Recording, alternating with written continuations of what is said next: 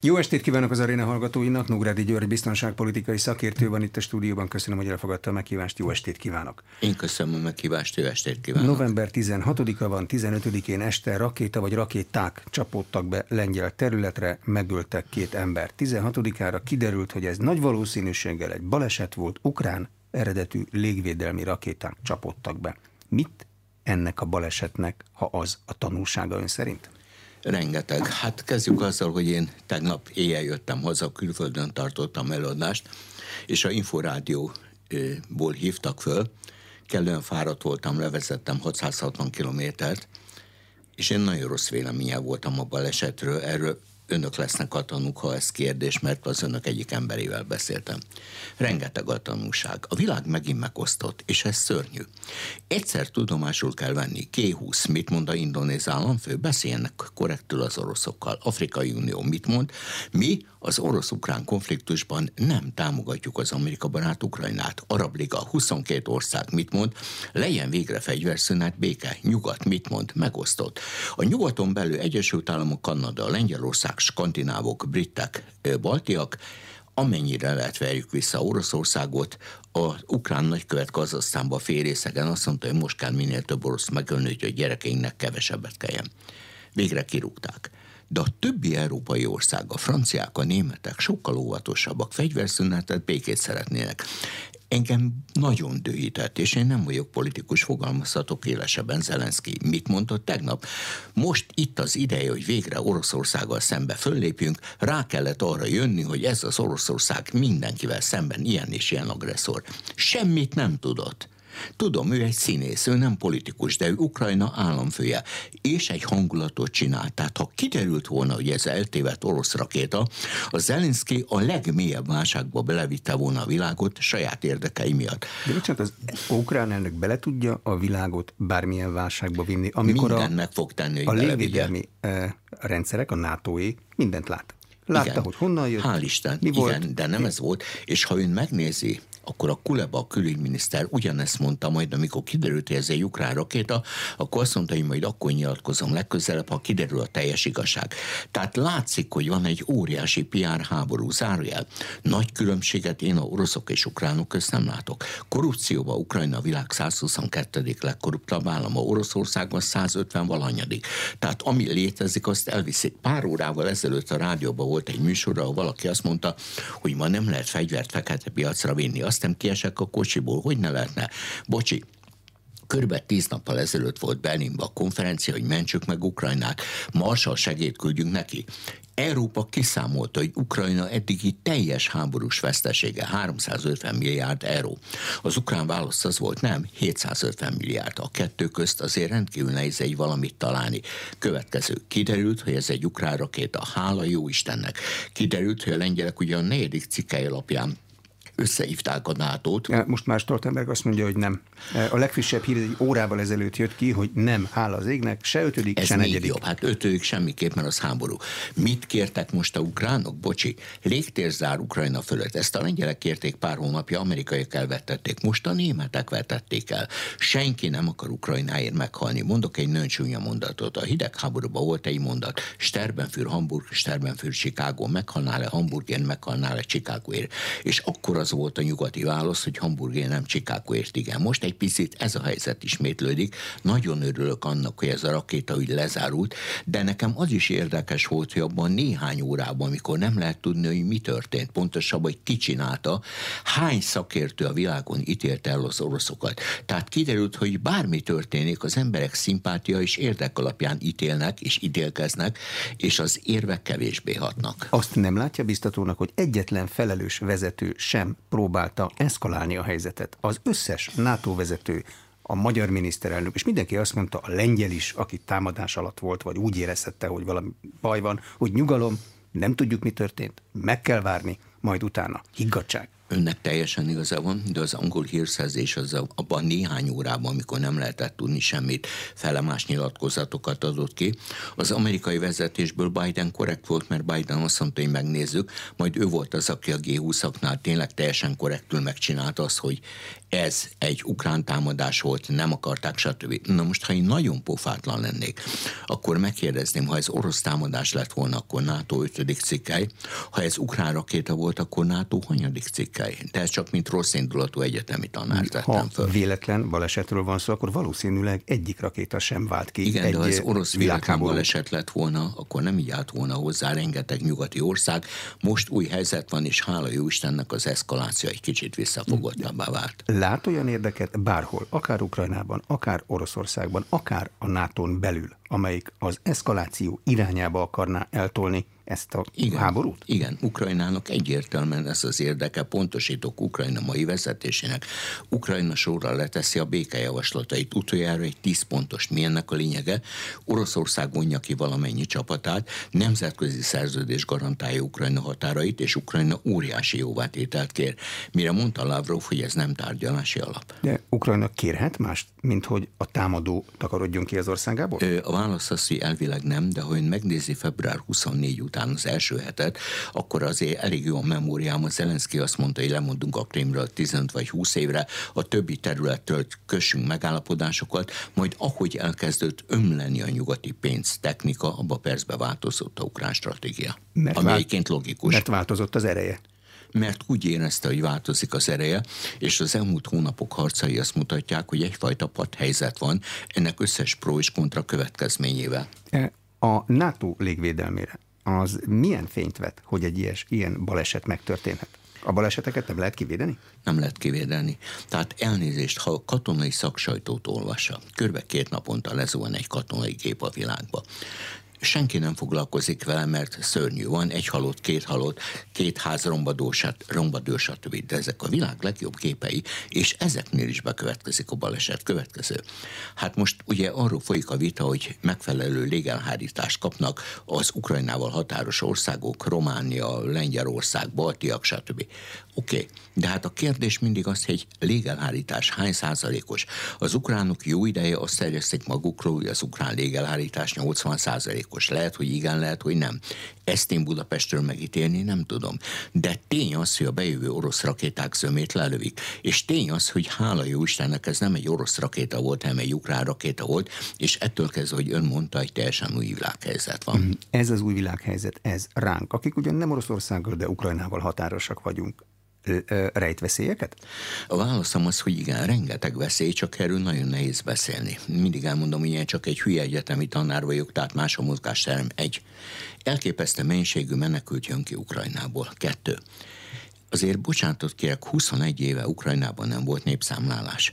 Mennyi volt Ukrajna lakossága 31 éve? 52 millió. 21 éve 47 millió. Mennyi ma? Csak becslések vannak, hogy 20-tól 30 millió. Ez egy katasztrófa szám. Mennyi a gyerekszám családonként? 1,14. Ez Európában az egyik legalacsonyabb. Házasságkötések száma 8 éve zuhan lefelé. Következő. Jönnek át a menekültek. Tessék mondani, a menekültek mindegyike menekült, vagy a ukrán titkosszolgálat küldi őket? A kérdésem szokás föltenni. Nyilván az ukránok rendkívül tudatosan elárasztják Európát ukrán ügynökökkel. Hogy ennek mi lesz a következménye, annak az megválaszolása, hál' Isten, nem az én feladatom, nemzetiségek. Hát én naponta olvasom az ukrán jelentéseket. Két nappal ezelőtt Ukrajnában az orosz nyelv tanítását is betiltották, holott egy óriási létszámú orosz kisebbség él ott, magyarok. Hát a háború kezdete óta magyaroknak durván a fele elmenekült. Elüldözték egy részüket, csak ezt se akarjuk kimondani, mert nem akarjuk tovább rontani a két oldalú kapcsolatokat. De ezek a két oldalú kapcsolatok újjáépíthetők? Vagy ha Ukrajna kijön a háborúból, akkor a nemzetiségek lesznek a célpontban megint. Hát ez egy szörnyű nehéz kérdés, hagyjak egy hülye választ. A Podolják, az ukrán elnök hivatal tanácsadója, gyakorlatilag a vezetője azt mondta, hogy a háború végén a ukrán hadsereg lesz a legerősebb a térségbe, és körülbelül két napja mondta ezt, és ettől kezdve a politikai céljainkat mi ezzel a katonai erővel fogjuk érvényesíteni.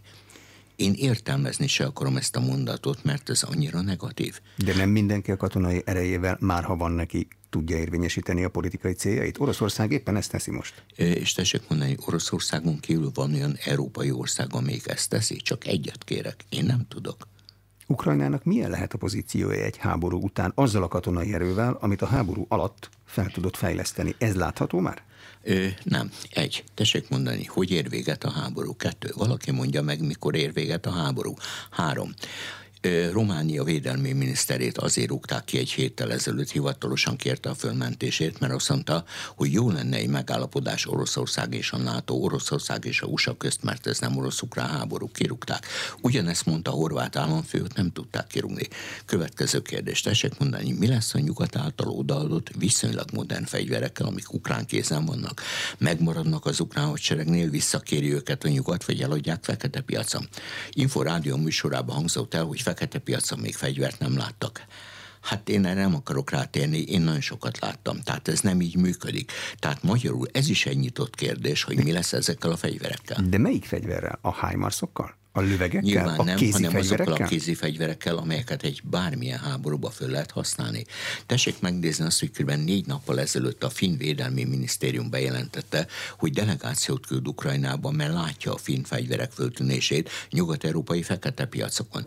Az amerikaiak azt mondták, hogy elküldenek delegációt Ukrajnába, mert látják az amerikai fegyverek eltűnését. Nagyobb arányban tűnnek el most Ukrajnából modern fegyverek, mint bármilyen háborúban el szoktak tűnni fegyverek? Nem tudok olyan háborút, ahol ilyen mennyiségű fegyvert adtak volna oda ingyen. Bele lehet menni, hogy mi volt a vietnámi háború alatt, de Vietnámból azért nem tűntek el fegyverek, mert egy teljesen más struktúra volt. Ö, rengeteg háború van Afrikában. Mondok még egy csúnya dolgot. Jelenleg kb. 30 háború van a világon. Most éppen háborúk vannak Afrika különböző pontjain ott ilyen mennyiségű fegyver nem megy oda. Tehát Ukrajnában a lényeg az, hogy az oroszokat visszaszorítsuk, és elnézést, végre egyszer van időnk. Hol kezdődik ez a folyamat? Hogy létrejön az egységes német állam.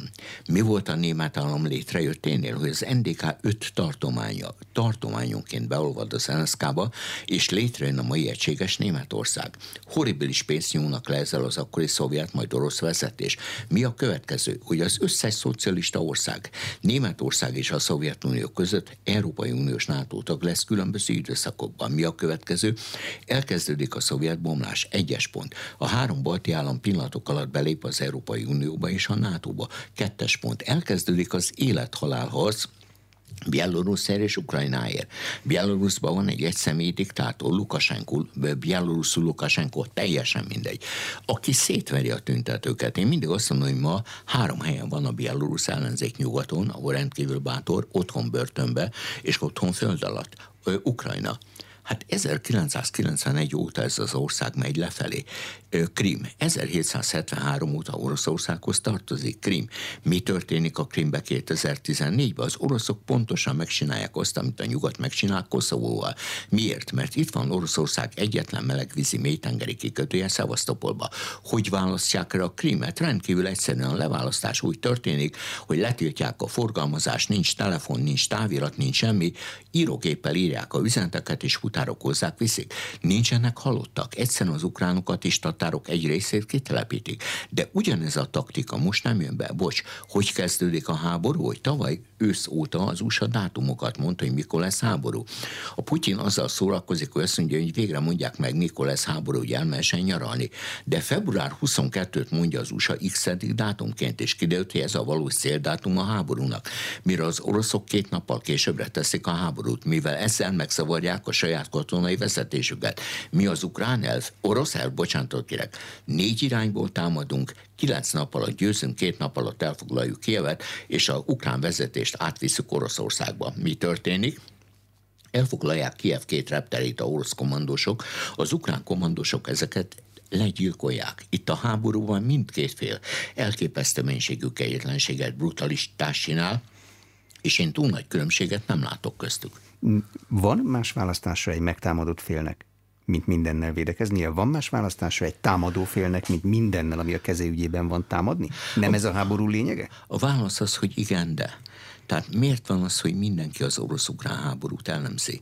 Miért van az, hogy a 30 háborúban a másik 29-el ember nem foglalkozik, vagy alig foglalkozik? Nem lehet, hogy azért, mert itt van a szomszédban? nem lehet, hogy azért, hogy Oroszországot még tovább visszaszorítsák keletre, ami a stratégiai célja a briteknek, kanadaiaknak, amerikaiaknak, baltiaknak, skandinávoknak, lengyeleknek? Mennyire kell szerintük visszaszorítani Oroszországot? Amennyire csak lehetséges. Van, aki azt mondja, hogy nem biztos, hogy egészen meg kell alázni, mert akkor Kína hóna alá kerül. Igen, ezt a műsort hallottam. Csak itt van néhány probléma ha már ezt mondja, és én nagyon örülök, hogy van időnk. Hát három globális játékos van. Első helyen áll az USA, többek közt az öt szemmel, az öt angol száz hatalom, Kanada, USA, Nagy-Britannia, Ausztrália, Új-Zéland szöröstől, bőröstől lehallgatja a világot. De van egy probléma. Volt egyszer egy ember, aki még 99 éves és hál' Isten él, úgy hívják, hogy Henry Kissinger, akinek a politikai alapkoncepciója az volt, hogy ez a világ a 70-es években, múlt század úgy néz ki, hogy az 1814-15-ös Bécsi kongresszusnál, és létre kell hozni egy olyan politikai rendszert, ahol az amerikai-szovjet és amerikai-kínai kapcsolatok mindig jobbak, mint a szovjet-kínai. Mondom magyarul, a Szovjetuniót és Kínát ki kell játszani egymás ellen. Magyarul most Oroszország Oroszországot és Kínát megcsinálják? Hát a Biden most próbálja, de hát a Biden a G20-as csúcs előtt elment Fonfenba, Kambodzsába, ahol a SZEATO országokkal egyeztetett, hogy lépjenek fel együtt Kína ellen, majd Kínával egyeztetett egy orosz ellenes fölépésről. És ha figyeli a kínai politikát, a kínaiak azt mondták, Oroszországot elítélni nem hajlandók. Egy megjegyzés. Biztonsági tanácsnak volt egy ülése, hogy ítéljük el Oroszországot. A 15 tagból 10 megszavazta. Az oroszok megvétózták, ettől kezdve form normális, de a maradék négy tag az tartózkodott. Ebből az egyik Togó, felejtsük el, de még a másik három Kína, India, Brazília. Hogy kell megállapítani, hogy a kínaiak mit akarnak? A kínaiak híresen szűkszavúak, ráadásul a nyelvüket sem beszéljük. Ö, rengeteg ember tanult kínaiul, kettő, én hatszor voltam kint, tényleg rendkívül szűkszavúak. Nekik van egy stratégiai dilemmájuk. Egy, a mostani világrend nélkülük jött létre ellenükre jött létre, tehát nem hajlandók betartani. Kettő. Kína számára van egy dilemma. Ki a fő ellenségem? Pár nappal ezelőtt a USA kiadta azt a törvényt, nemzetbiztonsági határozatot, hogy az Egyesült Államok fő ellenségét úgy hívják, hogy kínai népköztárság. Mi a kínai dilemma? Ha az én fő ellenségem az USA, akkor lépek Tajván felé, úgy, hogy ne legyen világháború. Ha az én fő ellenségem Oroszország, akkor visszaszerzem Szibériát, mint ősi kínai területet, de ez meg kell válni Oroszország meggyengülését. Ebbe kell a pekingi vezetésnek dönteni. Xi Jinping, bocsánat, mit csinált most? Két ciklus lehet valaki Kínába pártelnök és pártfőtitkár. Ő a harmadik ciklus kezdte el, és az ellenfeleit, ellenfeleit rendkívül ügyesen kizárja hatalomból. Tehát egy olyan világban élek, ahol van egy 79 éves, rendkívül beteg Biden, aki most jelenti be, hogy újabb négy évre szeretne két év múlva az USA elnöke lenni, ami számomra tragikus. Én mindig hozzáteszem, hogy azért egyet látni kell. Biden mögött ott áll a CIA, az FBI, a külügy, a Pentagon, a szakértői gárda, ezek profik. Biden szegényke olyan, amilyen van egy 70 éves egyszemélyi diktátor Putyin, és van egy Xi Jinping, aki nem adja át a hatalmat. Ezek nem túl pozitív jövőképek. De miért nem pozitív jövőképek? Hát ebből Xi Jinping nem nagyon indított háborút. Még soha senki ellen. Rendkívüli tapasztalata van, az állama stabil, a pártban ő az első ember, ő is lesz még sokáig az első ember. Ott nincsenek választások illetve vannak csak azok teljesen formálisak. Persze, hát ugyanazt mondjuk. Nyilvánvalóan Xi Jinpingnek vannak dilemmái. Mi a dilemma? Dél-Kelet-Ázsia ellenem van. Én sorra foglalom el szigeteket, abszolút nem szabad, hogy kinek a tulajdona, ahol egyszer megjelentem, onnan nem jövök ki, és oda vagy haditengerészeti vagy légierőbázist viszek. Kettő. Ahhoz, hogy Kína jólétbe ilyen, ahhoz évi 8% GDP növekedés kell. Ezt Kína ma biztosítja, ezt tengóta van három. Xi Jinping egy kicsit visszalépett Mao felé, a kritikát nem nagyon tűri el, ellenfeleit kizárja hatalomból, elődjét kivezették a párt kongresszusról, azért a képeket mindenki látta. Tehát egy rendkívül ilyes politikát folytat, meglátjuk, hogy ebből mi lesz. Tehát elnézést kérek, a túloltan ott van egy Biden, aki alkalmatlan, és a másik harmadik oldalon ott van Putyin, akit félreállítani nem lehet, megölni lehet. Egy diktátort félreállítani a történelme soha nem lehetett. Mm, a G20-on a kínaiak is elítélték Oroszország Ukrajna elleni agresszióját. Ezt hogy kell értelmezni? Ezt amikor úgy azt kell mondják... értelmezni, bocsi, ők nem ezt ítélték el, ők azt mondták, hogy elítélik, ha Oroszország atomfegyvert vetne be. Az, ez hihetetlen érdekes, az egész világ erről beszél. Taktikai atomfegyver, bocsi, mennyi egy taktikai atomfegyver területe, amit szétver, 20 négyzetkilométer. Ez 5 4 kilométer. Mennyi az orosz-ukrán határ? Jóval több, mint 1000 kilométer. Tehát a taktikai atomfegyver bevetése értelmetlen. Lavrov, Putyin, Sojgu bejelentették, hogy nem lesz taktikai atomfegyver Ukrajnába. Kína ezt ítélt el. Oroszország elítélésére nem volt hajlandó. A taktikai atomfegyver bevetésének gondolata az jó ideig szinte hetente megjelent az orosz uh, hivatalos nyilatkozatokban, Igen, vagy fél soha nem a három főember mondta. Elnézést. Mindig proxik mondták. A, Persze. A, a, és közben kiderült, hogy a CIA meg az orosz hírszerzés vezetői, azok tárgyalnak egymással. Hála jó Istennek. Utoljára, Ez jó hír? Persze, Ankarába. Bocsi, mi történt? Az oroszok és, oroszok és ukránok kicserélték a hadifogjaikat. Ki közvetített? Szaudarábia. Mi történt az OMSZ néhány tisztjével? Szabadon engedték őket, de úgy, hogy a háború végéig Törökországba kell maradniuk. Mi történt a ott lévő amerikaiakkal? Egy részét kiengedték. Mit kaptak cserébe? Senki nem tudja. A szaudiak nagy jó közvetítők voltak, mindkét oldal elfogadta őket, az oroszokkal együtt működnek nagyon sok ügyben, az amerikaiakkal éppen szembe kerültek a kőolaj kitermelés ügyébe, de mindkét fél elfogadta. Tehát egy rendkívül érdekes helyzet van, és ha két titkos szolgálat vezetője tárgyal, az azt jelenti, hogy végre szakértők tárgyalnak. Hova ment utána a CIA főnöke? Tájékoztatni a kievi vezetést. Miről tájékoztatja? Amiről akarja. Tudom, hogy nagyon szemét vagyok. Vietnámi háború, szovjet-amerikai csúcs. Mi történik? A szovjetek az amerikai csúcs első pontjába mindennek elmondják az amerikaiakat, ezt lejelentik a vietnámiaknak, de az összes többi pontot soha nem mondták el. De, uh, arról van-e valami információ, van-e arról bármi információ, hogy egy CIA főnök miről tárgyalhat a szovjet hírszerzés főnökével? Orosz. Mi, orosz, bocsánat, orosz, elnézést, tényleg. Mire kaphat mandátumot? Amire akar? Szemét leszek, amire akar. Nagyon érdekes. A nejem megkért, hogy idén megjelent a szem négy könyvem. Írjak egy könyvet az amerikai biztonsági elméletekről. Hát hónapok óta ezt írom. Egy megjegyzés, és utána válaszolok. Van egy amerikai elnök, úgy hívják, Richard Nixon. Amikor megválasztják, mit mond, kiben nem viszik a külügybe és a CIA-ba. Kiáll a CIA élén, Helms mit mond, hogy Washingtonban egy dolog számít, ha van tudásod. Ez egy baromi nagy igazság. Miről tárgyal? amiről akar. Egy CIA elnök, főleg egy olyan helyzetben, főigazgató, teljesen mindegy, ha az amerikai elnök olyan, amilyen most az elnök, akkor szabad keze van. Tehát magyarul. Van egy étlap, amit hoz az USA, van egy étlap, amit hoz az FSB, az orosz szolgálat, leülnek és megtárgyalják. Ebből soha semmi nem szivárok ki.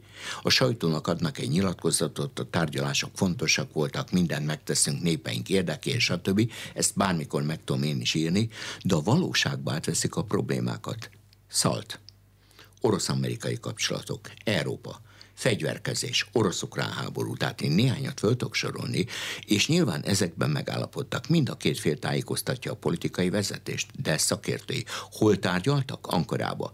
Kinél? A törököknél.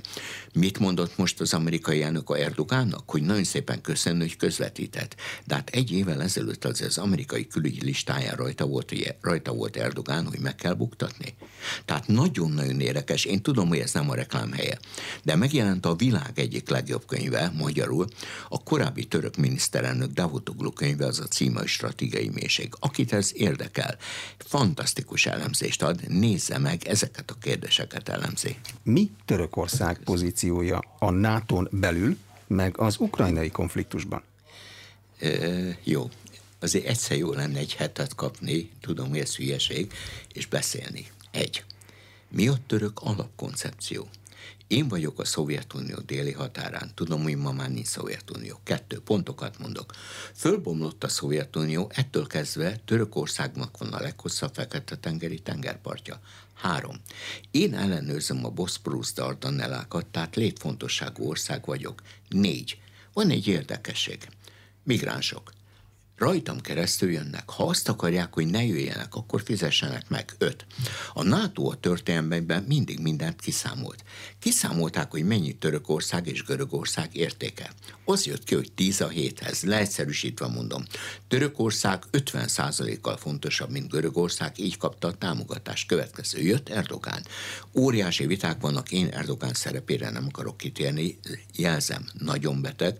Pár éve van hátra, ahova külföldre megy, ott kórházat kell kiüríteni, hogyha valami van vele, be vinni. Következő. Erdogán nagyon sok politikussal szembe került. Ebből a leglátványosabb Merkel volt, amikor Erdogán elment, és Merkel még csak a CDU, CSU frakció vezetője volt Berlinbe, akkor közölte Merkellel, hogy neki óriási meg szörnyű negatív élmény, hogy neki, mint egy török államfőnek egy nővel kell tárgyalnia. Merkel elment Törökországba, nem engedte Erdogánt kitenni a német zászlót. Ettől kezdve Merkel, ha ment, kis táskájában mindig volt egy kis német zászló, amit kitett. Mi a mostani török pozíció? Egy. Török csapatok vannak Irakba. Kettő. Török csapatok vannak Szíriában. Mi a stratégiai cél? Bármi áron, még egyszer, bármi áron megakadályozni, hogy kurd autonóm terület létrejön. Miért? Mert Törökország déli és keleti része, ugye a magyarok járnak, hisz nem a magyarok, általában külföldiek, tengerpartra, hova ki a legtöbb turista? Orosz. Hova megy a legtöbb török vendégmunkás? Oroszország. Kiveszi a török zöldséggyümölcsöt? Oroszország. Oké. Okay. De egyszer megnézem, Törökország nem frekventált területein, ott több tízmillió kurd él. Mennyi a török lakosság? 80 valahány millió. Mitől fél Erdogán? Hogy valaha a kurdok autonómiát, majd önállóságot kapnak, és Törökország fölbomlik. Hogy tudja megakadályozni?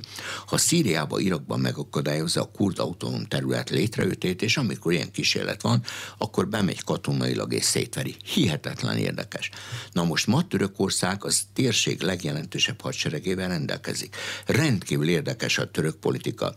Törökország stratégiai szövetségese Izrael volt, majd szembe kerültek egymással. Törökország stratégiai szövetségese volt Egyiptom, majd szembe kerültek egymással. Ma a török-amerikai viszony javul, mert Törökország közvetít az orosz-ukrán háborúban. Mibe? Egy, gabonaszállítás. Bármely mondatról lehetne egy eladást tartani. Mi a török közvetítés lényege? Törökországon keresztül szállítjuk a gabonát, ebből nekem hasznom van. Mit mondanak az ukránok, hogy ellátjuk a világ szegény országait? Ebből megint egy szó nem igaz, mert a gabona döntő része a fejlett és világban megy, ahol nagyon jól megfizetik. Az én problémám az, hogy ebbe a konfliktusba egyik félnek sincs igaza, mind a két fél pofátlanul hazudik. Körbe két-három óránként jön ki a, a orosz és ukrán vezérkari jelentése, köszönő viszonyban nincsenek az igazsággal. Törökorsz, bocsánat, Ukrajna, hány orosz halott van? Kb. 82 ezer egy órája néztem. Mit mondanak az oroszok, hány halott van? 9 ezer. A kettőt nehéz összehozni. Törökország ennek a válságnak a nyertese. Ezt ki kell mondani. Ő az, amelyik közvetít válságokba. Itt most az egész világ oda van, hogy közvetít Oroszország, Ukrajna közt, oké, okay.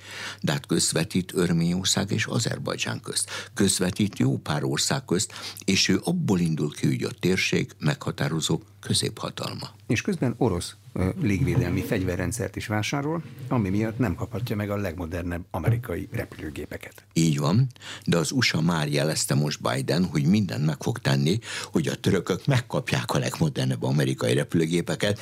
Most ez megint egy nagyon nehéz dolog, mert vagy megkapják, vagy nem.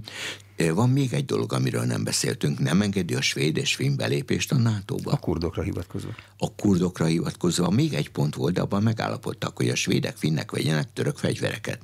Nagyon érdekes. Ebben megállapodtak a kurd kérdésben nem. De a svédeket meg a finneket, azokat a társadalmakat rá lehet venni arra, hogy a kurdokat adja ki Erdoğan elnöknek? Mert hát végül is valami ilyesmire Erdogán stratégiai célja az, hogy egy utasítsák ki a kurdokat, aki az ő megítélése szerint terrorista zárják börtönbe, vagy adják ki Törökországnak. Én nagyon kíváncsi leszek, hogy erre mi lesz a svéd válasz. A svéd történelem nem azt mutatta, hogy ez a társadalom opportunista. A finn történelem se ezt mutatta.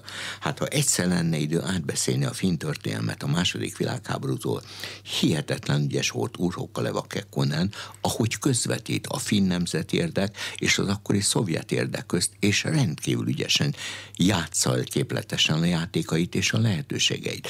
Tehát én nagyon kíváncsi, egy utolsó megjegyzés, bocsi, Szíria jelentős részén ott volt az iszlám állam. Kiharcolt ellenük? Kurdok. Milyen fegyverrel? Döntően német fegyverrel. Mi történik most? Most közöljük, hogy a kurdok terroristák. Nyilván van köztük terrorista is, de Erdogán kőkeményen nyomja Európát. Most éppen a svédeket, finneket abba az irányba, hogy a PKK terrorista. E, említette a finneket. A finnek NATO csatlakozásra várnak, a Törökország hozzájárulására, és a miénkre is. A, a miénk az formális, ott nincs probléma. Teljesen. Persze. Jó. E, a finn orosz együttműködési modellnek en, ezzel a NATO csatlakozással vége lesz? A válaszom az, hogy igen és nem. Tehát az oroszok ezt beáraszták. Mit mondanak a svédek és finnek? Erről se beszéltünk soha hogy belépnek a NATO-ba, de területükön atomfegyver nem lehet. Mit mondtak egy hete a lengyelek? Hogy kérik, hogy a területükön atomfegyverek legyenek. Hát ez egy kicsit más koncepció. A területükön csak amerikai atomfegyver lehetne, hát Európában atomfegyverek két országnak a briteknek, akik az Unióból képtek, és a franciáknak, ahol 520-szor közölték, hogy a francia atomütőerő nemzeti, és nem Európai Uniós, és nem nato hanem francia. Tehát magyarul a finnek és védek közölték, hogy a területük területükön atomeszköz nem lehet, de figyelembe véve az orosz politikát és az orosz támadást Ukrajnával szembe, a saját biztonságuk érdekébe fölmondják semlegességüket és be akarnak lépni. Elnézést, én tanácsadó vagyok az osztrák védelmi miniszter mellett. Hát most jöttem meg egy tanácskozásról Pécsből. Az osztrák védelmi miniszter asszony a következő két mondatot mondta. Egy, át kell értékelni, hogy ettől kezdve mi, az osztrák biztonság célja. Kettő, február 24 után Európa megváltozott, a béke már nem magától értetődő. Magánemberként mondom, óriási nyomás jött Ausztriára, hogy lépjen be a NATO-ba. Nem volt hajlandó. A finnek és svédek erre hajlandók voltak. Svájc megint egy más káposzta, mert 1815 óta semleges. Csak te, van egy olyan osztrák kifejezés, hogy bewaffnet a neutralitét, tehát felfegyverzett semlegesség van. Hihetetlen érdekes lenne egyszer arról beszélni, hogy az európai semleges országoknak, finn, svéd eddig, mielőtt kiavítanak. Svájc, Ausztria, milyen koncepciója volt, és ki mit értett semlegesség alatt? Jó, de az osztrák felfegyverzett semlegességet, annak a működőképességét mi garantálja azon kívül, hogy iszonyat nagy hegyek vannak, amiket nem lehet megmászni fegyverekkel? Igen, hát ez egy érdekes dolog. Van egy állat, nem tudom magyarul, hogy miják, a szamár, és nem tudom minek a keveréke. Összvér. Összvér, köszönöm. Amelyik a legnehezebb tarackokat is fölvontatja a hegyekbe. Kiderült, hogy a hidegháború korában se a szovjet, se az amerikai technika nem tud fölmenni. Következő. Hát Panokki és még néhányan kidolgozták az osztrák biztonság modelljeit. Mi volt a lényeg? A nagyvárosokat átadjuk. Ha védjük, szétverik őket. Igen, csak megint kiderült egy dolog. Az osztrák hidakon nem tudtak volna átmenni az akkori szovjet harckocsik, mert ezek a hidak ehhez keskenyek voltak. Én gyerekként emlékszem, hogy idehozták Pestre a legnagyobb bálnát, mit hány méter volt a Városligetbe állították ki. Mivel hozták? Azzal az amerikai talpal, amivel az amerikai nehéz harckocsikat szállították volna egy hidegháborúba. Mikor vettük észre, hogy átvernek minket? Hónapokkal az események után, amikor már mindenki tudta, hogy melyik magyar úton tudnának menni az amerikai harckocsik, melyiken nem. Mi az osztrák lényeg? Hogyha kell, én a magas hegyeket 28 napig védem. Még egyszer hidegháborúkor. Ez véget ért. Ma Ausztria ilyen veszélynek nincs kitéve. Következő. Mire épített mindig Ausztria? Hogy különlegesen jó kapcsolaton van a németekkel. Európában három pénz nem inflálódott. Ebből az egyik az osztrák siring volt, mert ráépültek a német márkára. Hihetetlen érdekes. Habsburg közmondás mi volt, hogy Európa háborúz, Ausztria te csak házasodj. Na most ez már a megváltozott nyilván, de hát Bécs ma is egy gemütlis, egy kellemes, egy beülök a szaherba, eszem a szaher tortát és a többi. Tehát tehát egy más világhelyzet van Bécsből nézve, bár ma már Ausztriát zavarja a rengeteg ott lévő migráns. De a biztonságuk garantált? Hozzájuk is közel van az ukrajnai háború. A válasz az, hogy ha nem garantált, akkor a világ véget ér.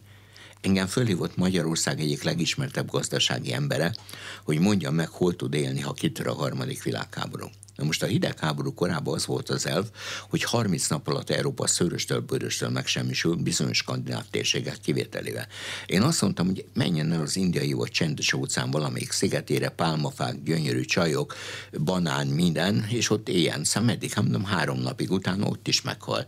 Tehát ma egy harmadik világháborút nem lehet túlélni. Nemrég mondta nekem valaki, hogy arra készül, hogyha háború lesz, mit hova rak el és hagyja el Magyarországot. Oké, okay. hova mész? Hát azt nem tudja, mondom, így nehéz. Mhm. Németország működik, Németországban az orosz energiafegyver? Itt mi azokat a híreket halljuk, hogy a németek már csak hideg vízzel zuhanyoznak, és hogy nekik mennyire rossz. Egy ideig nevettünk azon, hogy 18 fokra akarják beállítani a fűtést, aztán most mi is 18 fokra állítjuk be a fűtést.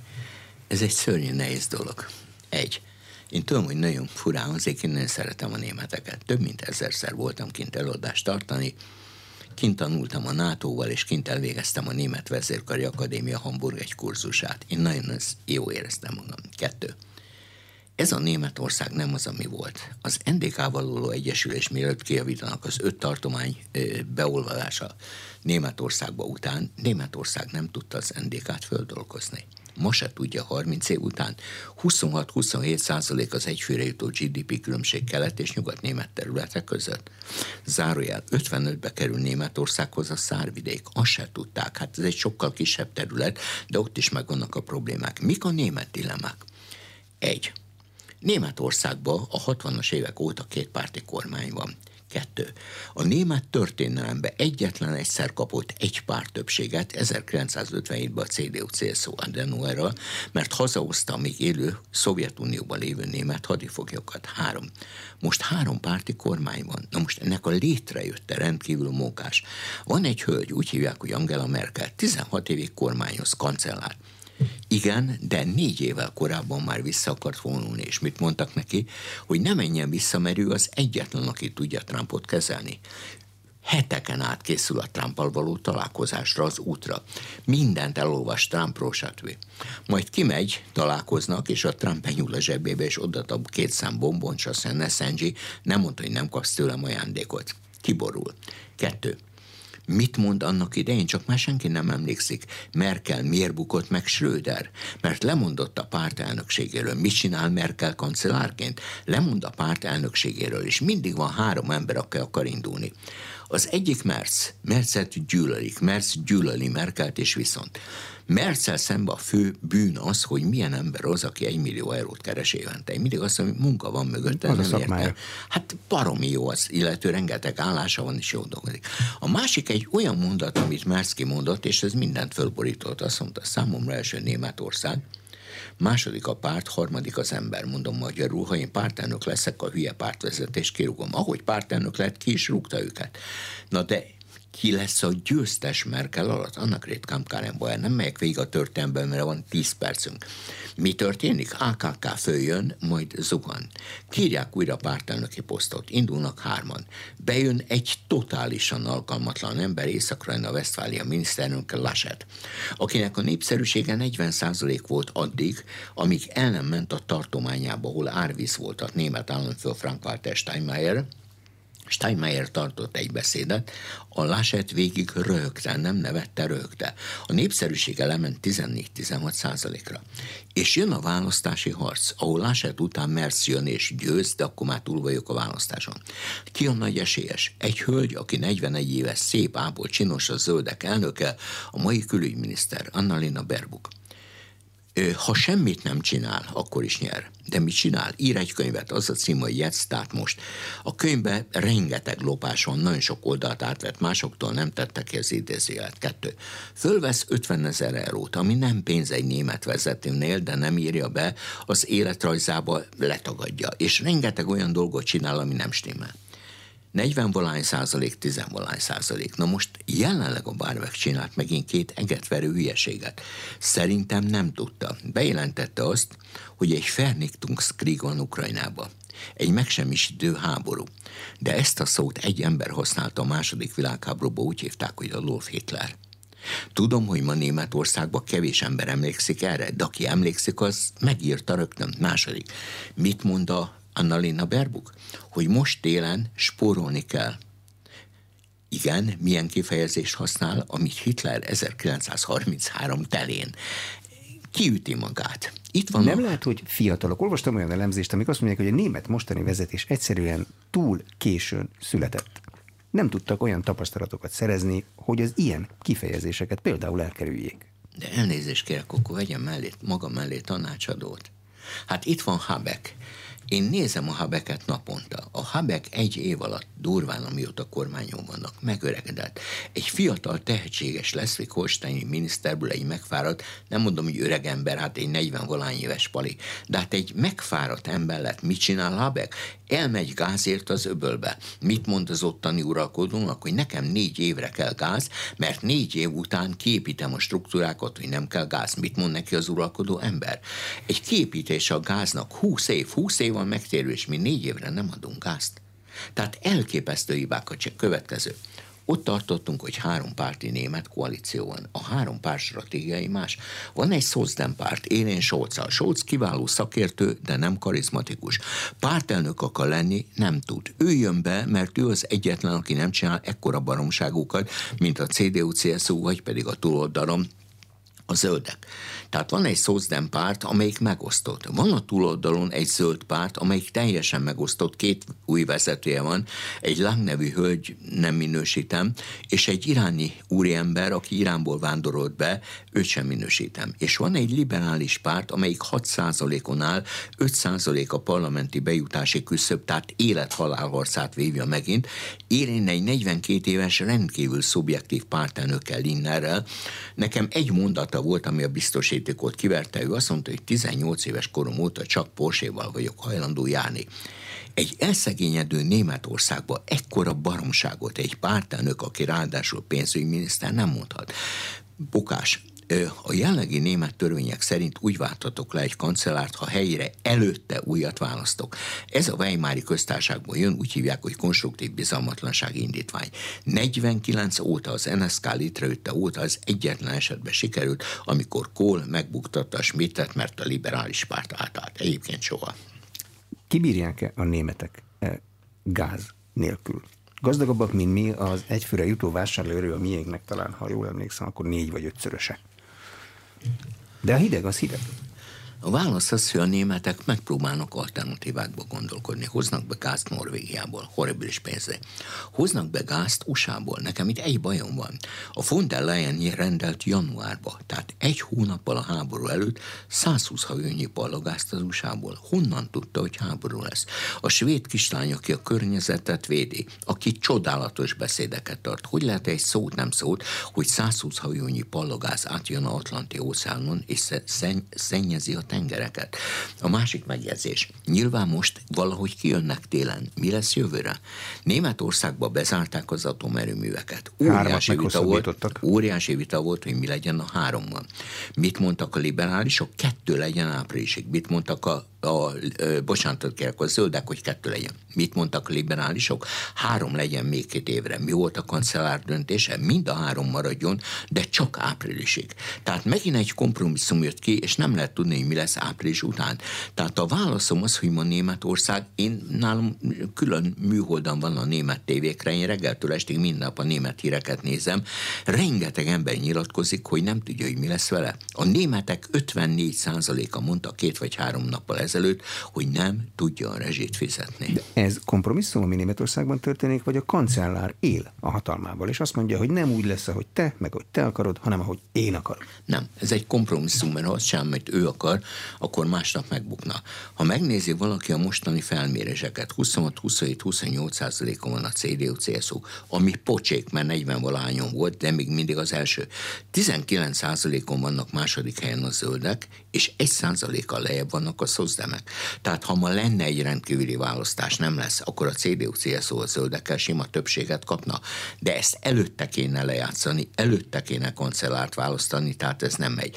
Hogy milyen fű alatti tárgyalások vannak, azt én Budapestről nem tudom megmondani, de látszik az, hogy a német társadalom elégedetlen. A Scholz még egyszer egy nagyon jó szakember, nem karizmatikus, tehát nem tudja azt a szerepet betölteni, amit Merkel betöltött. Az északi áramlat megsemmisülése, Igen. az hogyan hat az oroszokra, meg a németekre. Ez sokáig úgy tűnt, mintha a kettejük külön üzlete lenne, ami nagyon nem tetszett nagyon sokaknak.